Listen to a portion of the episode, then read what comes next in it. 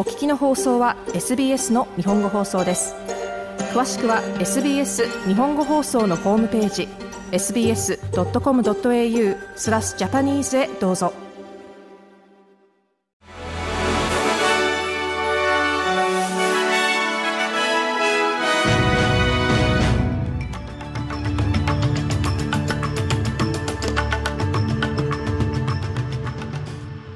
11月20日月曜日 SBS 日本語放送ニュースフラッシュをシドニーから大場恵美がお届けします。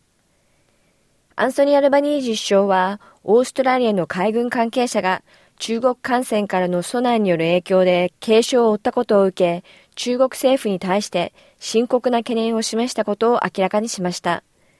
しかし、この事件の詳細が APEC サミットでのアルバニージ首相と習近平国家主席との会議が終わるまで明らかにされなかったことについて、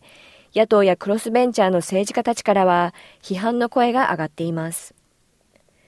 11月8日に発生したオプタスの大規模なネットワーク障害を受け、ケリー・ベイやローズマリン CEO が20日辞任を表明しました。グリーンズのサラ・ハンソン・ヤング上院議員は20日、オプタスが信頼を取り戻すにはリーダーシップを発揮する必要があると指摘。責任を取ったロスマリン CEO に感謝を示した一方で、通信会社には今後より強力で、より良い規制を求めるとの考えを示しました。19日日曜日、ビクトリア州のモーニントン半島で発生した小型ジェット機空中衝突事件で行方不明となっている2人の身元が分かりました。現在安否が確認されていないのは、搭乗していたパイロットのスティーブン・ゲールさんと、テレビカメラオペレーターのジェームス・ローズさんです。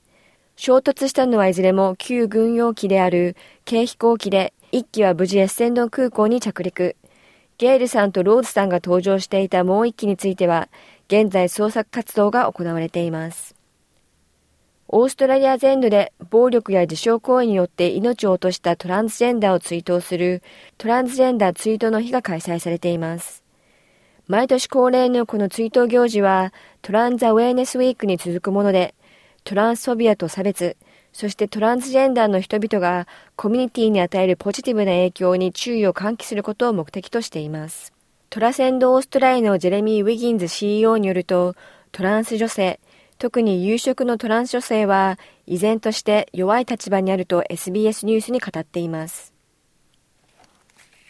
アルゼンチンの新大統領に選出したハビエル・ミレーが勝利宣言、今こそ国の再建が始められると語りました。大衆から人気を得ている自由市場主義者であるミレー氏は、高騰するインフレと戦い、中央銀行と通貨であるペソの廃止など、アルゼンチンの低迷する経済を立て直すと主張する、急進的な改革を挙げて立候補をしました。アメリカのジミー・カーター元大統領の妻で、元大統領が最もの信頼を寄せていたアドバイザーでもあるロザン・カーター元大統領夫人が亡くなりました。96歳でした。カーターセンターによるとロザリンさんは認知症を患っており、数ヶ月前から健康状態が悪化していたといいます。結婚から77年を迎えたカーター夫妻は、その40年間を発展途上国の公衆衛生や民主主義の促進など人道活動に人生を捧げてきました。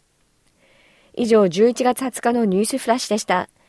なおさらに毎日のニュースをお聞きになりたい方は SBS 日本語放送ポッドキャストをフォローするか sbs.com.au スラッシュジャパニーズをご覧ください。